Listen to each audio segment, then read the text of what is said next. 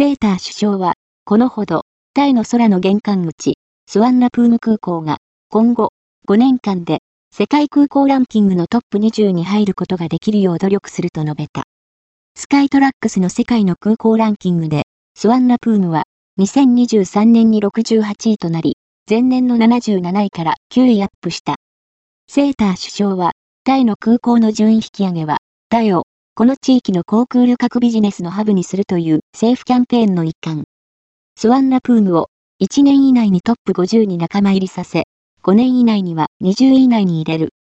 この目標の達成のために、私は関係者への支援を惜しまないと述べている。